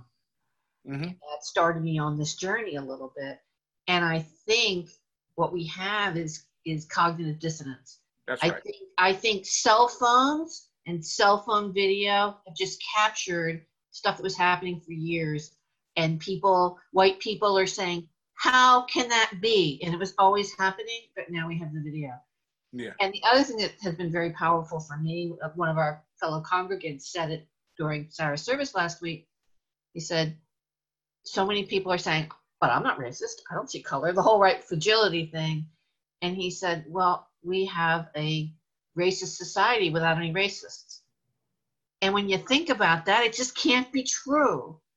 So um, I think there's that that dissonance, and I think people are coming to grips with it. So I think that's the moment. Um, that, that was that was like my my uh, my associate at Metropolitan. She said one day um, um, something to the degree of, "Do you think you're misogynist?" And I I paused and had to say, "Well, yes, I, I have to because you know I'm benefiting, and there are so many unknowns in the system." in the stream of misogyny that are that I'm not even aware of, you know, and and uh, I, I love what you said. I don't know what I don't know. And all we can ask of people is to extend their antenna. There used to be this, uh, every time I say that, there used to be this show called My Favorite Martian. And Uncle Martin used to have antennas which it extended uh, but, you know, extend your antennae of your social antennae um, so that you are perhaps aware in a new way of things and people that you weren't before. And what you said was, "Hey, that that's it. Thank you so much. Thank you so much." And uh, I, I, insisted when when Gene uh, was saying, "Okay, well, you know, I think Mark uh, Mark is good. I think uh, Arturo's good." I said, "Oh, you got to call that Sarah Lindsay." Right, because uh, she's doing a great job. If if you're saying that, uh, so God bless you both. Thank you. Thanks for thanks for being with us tonight. Thank you. Um, Jeannie Johnson, did you want to jump Sure, uh, Mac. I want to know. You know, we we said we were going to wrap this up at eight thirty. Um, you know, I, I, could go to ten thirty. You know me. I can. Go. I know you. Yeah, you like your Zoom. You like your Facebook Live at ten o'clock. I do have a couple of questions. First of all, let me just say that um, my son and he graduated from Ridgewood High School um, last year, and he and his friends spent a good part of the day today uh, composing a letter to the Ridgewood Board of Education saying, You really whitewashed our history lessons. And I was so shocked. I, I, I just didn't, I just, I didn't realize it. But, you know, he has a friend who is uh, a black girl and she's like no man it was not okay like we didn't learn what we should have learned and she had she educated those boys today so um, but i want to go back to the riots and the looting if I understand you correctly, and and I I mean this is what you and I talked about the other day too. That I you know I have a friend who was in an area that was severely impacted by looting and rioting, and you know she kept saying, well, "What? my our post office is gone, and our police station is gone, and these people don't have a place to go ha- have food. We can't go get food. We can't get groceries. Our grocery stores are gone now. Now what? Why? Why did this happen?" And my response was, I don't know, but I'm going to guess that rage took over. And rage said, I am more important than this building. I don't care. It can burn to the ground. We have you ever have you ever seen have you ever seen a kid have a t- temper tantrum in the family? This now? is what I said. Yeah, that's the that's the comparison that I gave. It's like you go through this the the you know you go through the process of elimination. You know when somebody doesn't have the words to put to their pain, they kick and scream. It's rage against the machine. Okay. So that, that's what you were saying to and, me. And, and, and, and, and by the way, the looting and stuff is equal opportunity. That's the thing that's so interesting about it. I, I, I, I want you to look very carefully, not just at the, um, uh, you know, at the, the, the vandalism, but look at the, the, the, video of those looters. You'll see the equal opportunity, the white and black. They're exactly. they're opportunists. So there are two camps. There are those who are enraged and they're opportunists. And, and the opportunists are, you know, that, that that's the worst. That they are they that that is the worst, right? Because they are calculatedly for one of two reasons. Either one to get the merchandise, or two to thwart the movement. Mm-hmm. One of those two and and in either case, they should be prosecuted. Right. And so and so that's a separate issue from the movement. right. Can i can i bring up something that i heard? It was just so impactful. It was it was somebody that was on twitter and she did a, a little bit of a rant and she said talk to me about the looters. When our system shoves that in our face about how you have to have this watch or those sneakers or this whatever and our system does not allow for that community to have that stuff you know it it's like it's kind of like a middle finger to the system like so so that's some number one that's that is metaphoric and it's symbolic and for some people that's some lefty talk. Um, um I, and i would say this i would say that we all have choices to make and we are responsible for our choices um, and so being enraged is entirely understandable. Being an opportunist is a decision that should come with consequences. And so when you have what was reported as someone uh, stealing a half million dollars from a furrier, oui. that's an opportunist. Oh, for sure. And that and and we can't find any good uh, you know any any good metaphor for that. Oh the community has been covered in the fur of uh, of, of terrible thing. No you're an opportunist and you should go to jail right? And i think that when we we separate that from the movement then we can keep our eyes on the prize. When people are enraged when they light up a fire uh, you know light up a fire you know when martin was talking about uh, newark i remember when i was a little kid uh, we went down Route 21 because I have cousins in Newark, and uh, my aunt, and and uh, so we went to Newark after church, and we got as far as you know 21 when you first enter Newark. You know, right before the gas station, you're 21, you're going past Belleville, you first go, and I never forget, an army tank was right there, and that mount, you know, the uh, I forgot what they call it, right? The, it you know, turned and faced our car, and I remember my father said, "Okay, let's go home," right? And I was like, wow, I never seen a, a tank in the in the streets, right? I said, this is some serious stuff. And then when I started seeing the stuff that was going on with George Floyd, I said, this is 68 all over again. And I get it. I get it why Newark went in flames. It was right after Martin Luther King was assassinated. I get why all of these countries are in flames. But opportunists, that's something else. Mm-hmm. Go ahead. What was the other thing, G?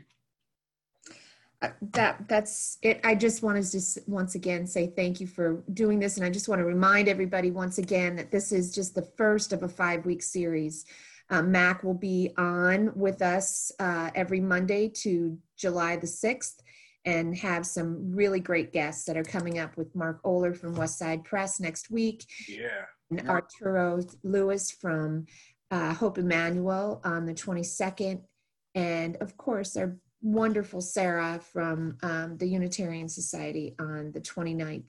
So, so let me say this real quick. So the hope is, for instance, with uh, Reverend Oler, Mark, is um, that as a white man that he's looked at, you know, he's looking these issues and he has a particular lens. And mm-hmm. so what I will do is I won't be talking as much as I talk talking now. I will be, you know, allowing him to kind of look at our issues, but through his lens and hopefully some light is shed that we can all all relate to. Um, and, fi- and finally, um, again, I do a Zoom on Wednesday where I just listen to people. If you go on my Facebook page, it'll be public, and it's just uh, mm. it's just anybody wants to talk. It's uh, just kind of continuing discussion. But uh, I just think we need to speak as much as possible to each other. And I thank you so much, Gene. I thank you for your heart, um, and I thank you for your willingness to open up the windows of this dialogue. And my hope is that we all get a we get some ideas. Remember this, what's in your hand? What's in your hand? Because that which is in your hand is the beginning of, of kind of moving out into a new understanding with each other. But take what you have and say, what do I have right around me? What call can I make now?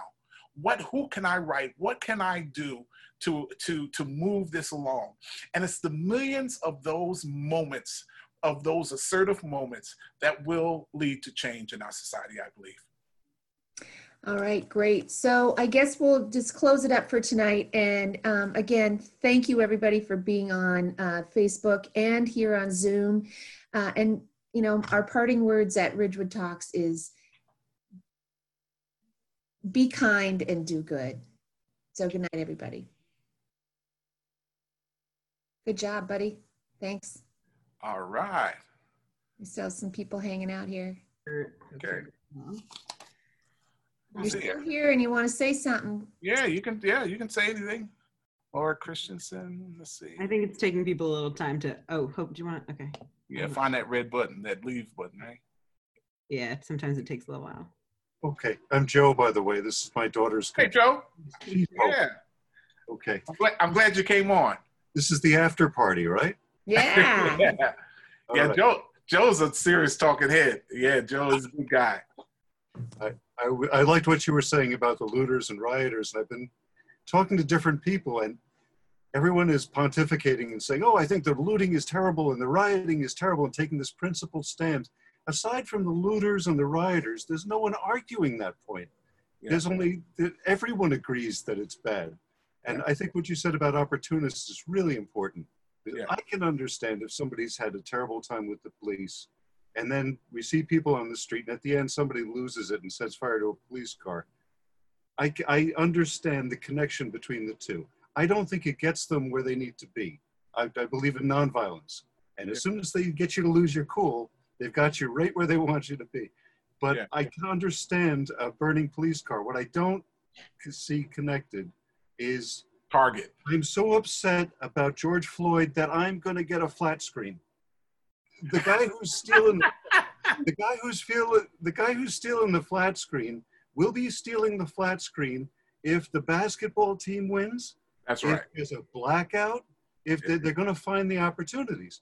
And when I discuss this with people, and I say, they say, well, you know, they're, they're, it's it's all connected. I make the point that they're, these are people who are asking me not to judge all police by the actions of a couple of policemen. Right. That's And right. they're That's- doing precisely the same thing. And I think that when you talk about small things that we can do, I like metaphor. I, I like to hear people's discussions with people who can be reached Yeah. or discussions that you've had with people who can't be reached in front of people who are Yeah. in the middle. Yeah. So there's- there are the people who are never going to be reached. Their hearts are turned, and That's they're they're they're they're who they are. You're never going to get to them. Right. But when they post things on social media or they say things in public, you can't leave it unanswered because if they're the ones, the only ones who are speaking, you have to present the other story. And I like to hear those little victories. I Well, like let's to, see what happens.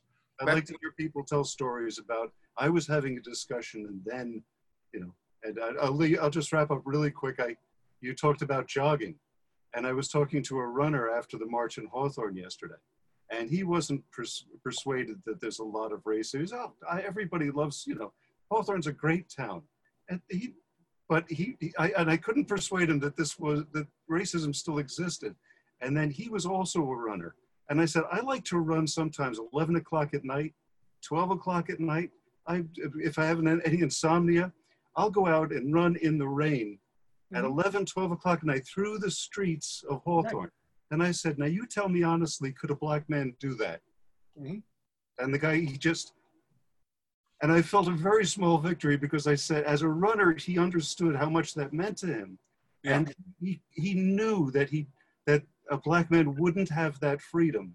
That if it wasn't the, it might not even be our police force, but it'd be people saying there's a black man running through my neighborhood and calling the police and creating situations that I don't have to deal with. Mhm. And anyway, I'd like to hear That's more. If you Okay, well, you'll hear more. Yeah, you'll hear more. a little I- I generally- Yeah, I, I, yeah, that's that's that's that's that's kind of the, the sexy way of doing stuff. In other words, a lot of people uh, uh, anecdotal stuff, and there's so much anecdotal stuff Right. that uh, I try to I hesitate to go there because because if we we can go for hours and hours and hours telling stories. I mean, Uh. There, there will be opportunity. There'll be opportunity for. There's plenty of stories, and you know. So, Thank you for doing this, and thank you for. Joe? So I don't know if you get if you were um, watching the chat, but I put um, an interesting piece into the chat. It it talks about James Baldwin and looting. So just take a look at it. I think it could be of interest given given what you were just saying. So Oh, Well, I what don't usually use my daughter's iMac, so I wasn't able to explore. I sort of jumped on here at the last minute. I'll Are you talking about the James Baldwin uh, when he says there's no evidence? Show me the evidence. That piece. um, so it's uh, I don't remember exactly the whole. It's the, about the essay from 1968. Uh, and- um, but it's like a q&a with him so it's he he gets asked how would you define somebody who smashes in the window of a television store and takes what he wants oh, okay. Uh huh. So this one and he and he sort of talks about what is what is that about what is that really Right. what is the yeah Yeah, I'll take a look at that. I'll take a look. Yeah. Yeah, James Baldwin. I mean, he's Thank you. for his time. Well, no, actually, he was of his time. Yeah. Anyone? Who's who else is hanging out? Left i'm going to unmute everybody's here or let you unmute yourselves Yeah. and then you can i don't because i don't know if folks are waiting to talk or if they're just they yeah, Joanne's a it on their resource person. She's, gonna- she's a great resource person, and I was hoping to get to her before I I spoke. But see, we have time. We have time to develop. I just kind of wanted to whet the appetite. I hope I whet the appetite um, to to to to go further in. Um, and, and and it is a time of specifics, but I think that the real specific right now is to examine what's in your hand. To examine what do I have right now, as opposed to you know should I get in a car and go to Paterson? No, no, don't go to Paterson. Stay home and just think about what's in your hand. You know, think about what is it that I have. It's actually a very, it's a metacognitive moment for us to kind of just examine ourselves and say, well, what am I bringing to the table of this thing called life? You know, what am I bringing to the, what do I bring to the table that is a legacy to help somebody else? And now I not only want to help somebody else, just kind of selected someone else's, but now I want to really help everybody. And I want to do it intentionally. So I think that's the way to go. Who else is left? Now up. Mac, hey, it's Laura Christensen. Thank you so much for doing this series. I'm I feel so blessed. Um, you probably don't remember me and don't know who I am, but we met probably in 1990.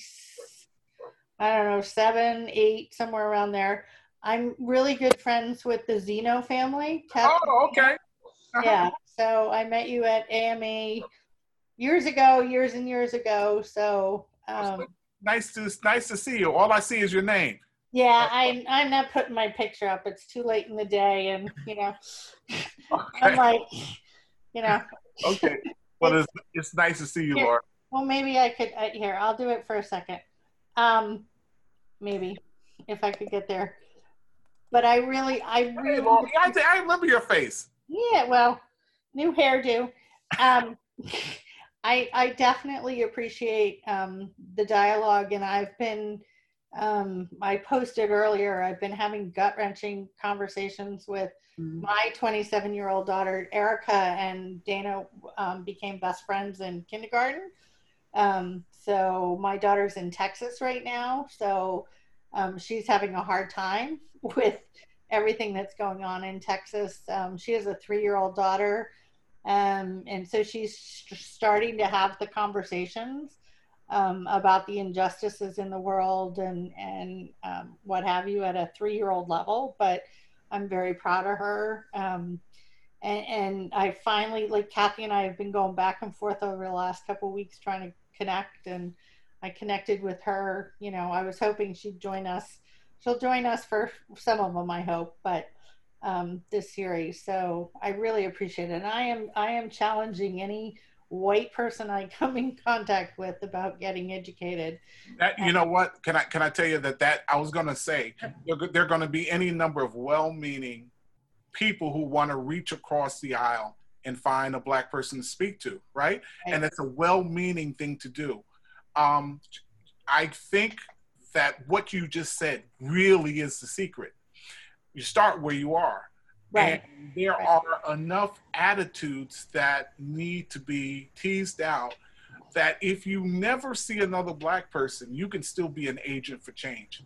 Absolutely. And right where you are, you can absolutely say, "Hey, listen, you know what? What was it? Who was it that said, uh, I don't know what I don't know?" Um, if you if you start there and begin to want to know more, then it's going to change your presentation. It's going to change what your knowledge base is going to change your conversation. It's going to mean that you include in your conversation an understanding of things that maybe you didn't know before, right? Right. And that will change someone. By the way, that will change someone whether you mean to change them or not. Right. Right. So it's, it's almost like, you know, when you're dating and you talk to, a, and I talk to a girl. So let's say I'm talking to a girl, I'm dating her. And then she just talks just regular talk, but she knows about this and she knows about that and she knows about this and she knows about that. I'm like, wow, she knows a lot of stuff. Now, I may not say to her, hey, you know a lot of stuff, but I'm affected by that, right? And so it is in our friendships, in our daily, in our daily banter. When you are quote unquote woke, people know it. Right, right. You know. And I, I mean, I, in the last two weeks, I have shared stories upon stories upon stories that I've heard at the Zeno table, um, you know, on our Sunday dinners or what, whatever. And I was appalled at the time when I heard them, and I'm more appalled now. And just waking up some people that are in my circle that have been um, so oblivious to this, you know, and even, and even, you know, challenging people. I'm like, okay, you know, Kathy is a is an affluent affluent American, you know, woman, you know, African American woman in Ridgewood, and we'll go out and people are talking to me when she's asking questions. You know, that's just wrong. Yeah. It's, you know, That's right. and you know, oh, that doesn't happen. Yes, it does. Yes, it does. That's It- right. That's right. That's right. And I would throw out there too, for white people to unpack racism is very difficult. Yes. You know, I've done this a really long time and I speak from experience because you get, and that's, I process information. So, yeah, but we have to take the information and work it because it's sometimes not, not things that we think about and the struggle to understand um, how we're racist, what does privilege mean? Even those two words, we don't really even use them properly anymore. Absolutely. Um, in, in my own journey to go, you know, which is decades now of uh, what is racism? Where where do I fall in that loop? Um, what do I have to change? What do I have to see? And now so much of it's by rote, but it, it was a journey to really, when I, you know, uh, when you look at things, what's missing? When you look at media, what's missing? Who's missing? Whose faces don't you see? You know, I imagine what if TV was all, and I pick something. What if, you know, the TV was all Asian people? How would I feel as a white person? If it was all African American people, how how would I feel? And then that helps me understand what people see all the time because everything is white. And let me let me just say let me say something. You know, uh, how many friends have I said who I see when they said I went to this party and I was the only white girl. I went to this party. I was the only Yes, white. I've done that. Yeah, like I have been that person too. So It's like it, it, yeah. I'm saying welcome to life. right, right. So I I have well, an extensive part of my family is African American. The other Yeah. extensive part is Latino, and so we took a birthday party picture. And then one of my uh, colleagues from seminary, also an African American woman, said, "I saw that picture, and you're the lightest person in the picture, I'm right in the middle with this blonde hair and white skin and this peach top." among all these beautiful colors of my family and my niece and the father and the families. So, yeah, so And it's Yeah. it comes The comes journey. down to such an extended uh, extended part of my family is Italian American. So uh, you know, so so you know, when we were aligned, um, you know, it was always a, a cultural differential, right? But we were a family when we were, and it was this, you know, this kind of, uh, you know, interesting dichotomy of being within the family and then the, how society is looking at it. So it's always very, very interesting, right? Uh, when you when you when you are blended, right? The kinds of things that you think about that you might not normally think about, you know. So yeah, I'm with you, Joanne. Yeah. Did you did you find that it took a long time to get a comfort level that you you intellectually you know where you want to be and you know what's in your heart, but when you're dealing with a group of people that you haven't that you haven't dealt with extensively, spending time with them, did you find that it took some time in this? Well, okay, so I talked about dichotomy. In this case, these were very conservative state folks and staunchly um, and diametrically opposed to my politics. Uh, but they were the most wonderful folks. right? And so I just said, hey, you know, I'm going to make love love rule. Um, but there were, you know, it was talking about cognitive dissonance. My goodness, you know, you know, these. It was it was interesting. Yeah, yeah, and and so the same, you know, the same. Uh, I you know I remember um, you know one guy says you know okay well I know you know he came I was living in Lodi at the time he says uh, you know when they have the San Gennaro festival I believe he would go up to the Italian delis and he was such a happy person you know and uh, but then when it was uh, King's birthday he says well what what what should we do? What what should we do? And you know, he was he was actually well intentioned, and so there was all this education that we had to do with each other to understand each other. And these are the kinds of things, the kind of painful learnings that we need to do. I think it's it's only time that lets you. It's only time with people. You have to spend time with people to get a comfort level. That's and right. I find if I find somebody who's homophobic, almost invariably they don't know any gay people. Right. And Well, they don't think they know. If, right, if somebody's, they, they think they know about them, but they don't know, they haven't spent time. Yeah. And the same thing, my, um, my daughter chose her dance school, the Effusion Dance Collective, and it's run by two women who went to Alvin Ailey. Yeah. And they're amazing dancers. And they had opened up in Hawthorne, and my daughter was five and saw through the window the ballet class, and she wanted to go in. So we took her in, and she said, uh, she asked me, "Can I do this?" And I said, "Yes." And of course, this was a school that was in Paterson, and there were no white students, and they were trying to survive in Hawthorne. So when my daughter came in, she's welcomed. Of course, they're they're like, "Oh yes, absolutely terrific." And the first, the next brochure that came out had her on the front cover of the Right. brochure, and they had a daddy's dance, and I I I went. I grew up in Bergenfield. I had no black friends. I went to uh, a Catholic school. There were no black people in my Catholic school. In my high school, in DePaul High School, one black student, and he wasn't in my grade. That's that's when Bergenfield was white. Yeah. Now I. I remember. I So Hackensack High. I remember. We The- played you guys. the few black people that I, I knew in my life I was close with, but I didn't really spend that much time. So now I'm in the daddy dance, and there's 15 guys, and they're all black, and the teacher's black, and we've got to dance, and the, we have to go up at the intermission and do a dance at the recital, and we're going to work at it for six weeks, and it's hip hop, and this not what you expect with hip hop. And so I'm trying not to hit every stereotype that you would expect of the the white guy who who can't dance. And I was I got to admit I was really uncomfortable at first because I wanted to. I, I feel this desperate need to say like I'm one of the good ones, and I I hear myself saying, "Oh, my black friend that I had." It's like, oh Jesus, you know. And, and guess what? You got a standing ovation at the end. No, uh, we all did, but I, I know, but I mean, I got past it, and I have friends, and it was such a great experience. And I mean, I, my heart was open, and I didn't have any. Hmm. I, I really, I don't think everyone has racism. Everyone has preconceived ideas.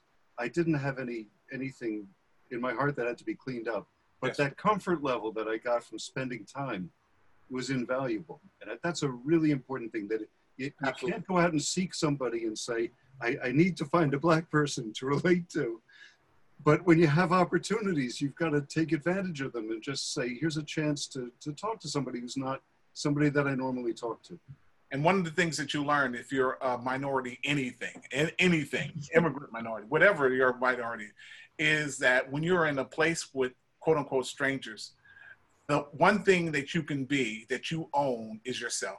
And if you can just be yourself, then people will see that. If you're not trying to put on the air, if you're not trying to be, you know, some, you know, stereotypical um, idea of what you know you think that they would expect. If you're just yourself, people will welcome you. And uh, so I, I'm sure your hip hop dance was really good. culturally, a lot of a lot of Irish people or people that you know, um, in my story, were terribly afraid of embarrassment. We're Yeah, yeah. terrified of saying the wrong thing, Yeah. and that terror that makes you. You, as soon, you you get uncomfortable and you start to say they can see that I'm uncomfortable and you get more uncomfortable That's right. and Yeah. it's and the only thing that fixes that is time. That's right. Yeah. All right. Is that is this it? Oh, I got the five of you. Did Hey, I how- kill this? Is that it? Just the five? The hanger Yeah, on. I think that's it. I think we're ready to call it call it a day. Anastasia, Susan, do you have anything? Juan, you guys want to say anything? I think you're unmuted. I think sometimes people walk away from their device. Yeah, that's true. they're dark. They're not necessarily there. Well, it, and Zoom etiquette tells the hosts, you know, you really have to stay until everybody's done. So I don't know if they're not there, but No, so I mean, I think we can assume. I think we can assume it was a great night. Thank you. It was great. Thanks so much. Thank you, Matt. Thank you Thank again. you for organizing this. I'm looking Yes. forward to the series. We'll see you next week, you guys. Thanks again. right.